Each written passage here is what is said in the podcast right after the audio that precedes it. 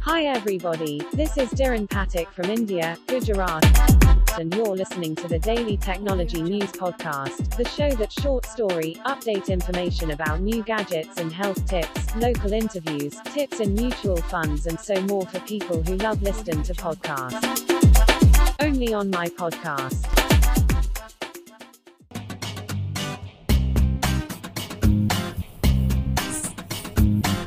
હવામાં ગોળીબાર એક દિવસ તો મરવાનો જ છે. શેર બજારના કિંગ ગણાતા રાકેશ ઝુંઝુનવાલા જ્યારે એકતાલીસ હજાર કરોડ જેટલી સંપત્તિ મૂકીને મરી ગયા ત્યારે આખી દુનિયાને ડાપણ શીખવનારો મેસેજ કરવા માંડ્યા હતા કે, જોયું? મોત તો એક દિવસ આવવાનું જ છે, સાથે કંઈ આવતું નથી. આ બધું જોઈને અમને થતું કે, યાર, આનાથી વધારે સ્ટુપિડ અને છતાં, આનાથી વધારે સ્માર્ટ સ્ટેટમેન્ટ બીજું કંઈ પણ હોઈ જ ન શકે. જરા કલ્પના કરો કે બારમા ધોરણમાં સાવ ઓછા માર્ક આવ્યા હોય એવા છોકરાઓને બાપા ધજડાવતા હોય. ત્યારે છોકરો શાંતિથી શર્ટ ઉપરથી ધૂળ ખંખેરતો હોય એમ કહી દે કે બાપા, ખોટી હાય હા ના કરો એક દિવસ તો બધાને મરવાનું જ છે. આ માર્ક્સ પણ એકસાથે નથી આવવાના, ઓકે?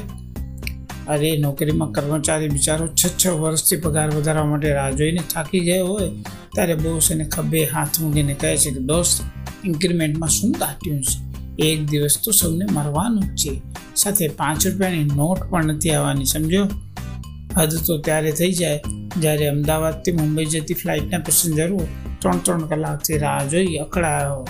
એ બધા તો ધંધાની હાઈવે કરનારા જ છે ને. અમદાવાદથી મુંબઈ કંઈક વોકવે ઉપર ફરવા નીકળ્યા હોય એમ લટાર મારવા તો ના જ જતા હોય ને.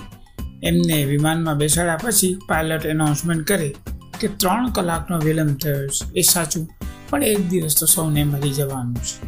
તો સાથે શું લઈ જવાનું છે? તમારો સામાન?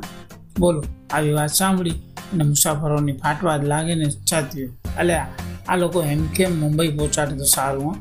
વોટ્સએપ ઉપર આપણને આવી અક્કલ વગરની સલાહો આપનારો એમ નથી વિચારતા કે પહેલાં રાકેશ ઝુંઝુનવાલા એકતાલીસ હજાર કરોડ કમાઈને બેઠા હતા અને એ એમના ક્લાયન્ટને માત્ર એક જ સલાહ આપવાના લાખો રૂપિયા લેતા હતા. જ્યારે આપણે નવરા બેટા રોજની સત્તર સલાહો આપીએ છીએ કે સાચા મિત્ર સમાન, કોઈ મલમ નથી, અથવા સવારે વહેલા ઉઠીને સાત વાર સૂંઠ સૂંઘવા જેવું કોઈ સુખ નથી.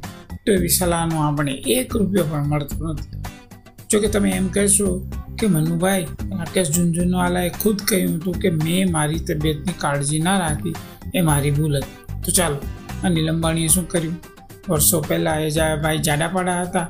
એક દિવસ વિદેશી કંપની સાથે ડીલ કરતી વખતે પેલા ફોરેનરે કહ્યું કે જે કંપનીનો માલિક શરીરથી ફિટ ન હોય, એની કંપની પણ બહુ ફિટ ન રહે. અનિલભાઈને ચાટી ગઈ.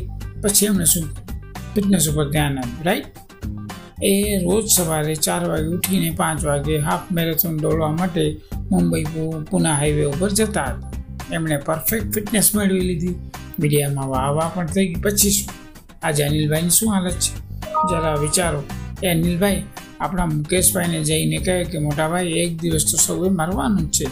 સાથે કશું આવવાનું નથી. તમે આ બધી હાઈવો છોડો અને હાફની તો ક્વાર્ટરનું મેરેથોન યાર દોડવાનું રાખો ના ના. જો મુકેશભાઈ એના નાના ભાઈની સલાહ માની હોય, તો આપણને જીવ આટલું સસ્તામાં મળતું વાત કરું છું. ચાલો, આપણી તમારી દલીલ એ છે કે માણસે પૈસા કમાવા પાછળ આટલી બધી હાઈવો કરવાને બદલે જિંદગીને ફૂલ ટુ એન્જોય કરવા તરફ ધ્યાન આપવું તો બોસ મને કહો કે વિજય માલ્યા અને નીરવ ચોકસી શું કર્યું? બોલો, તમને આવડે છે એમના જેવું કરતા? છોડો નહીં યાર ઝુનઝુનવાલા જેવું કમાતા એ નથી આવડતું. અને માલ્યાની જેમ જલસા પણ નથી કરતા આવડતા. તો ઘરમાં બેસીને બે ચાર ડઝન દોઢ ચાંપલા મેસેજ મોકલ્યા કરો ને યાર. જરા શું કહેવાય? સારું લાગશે.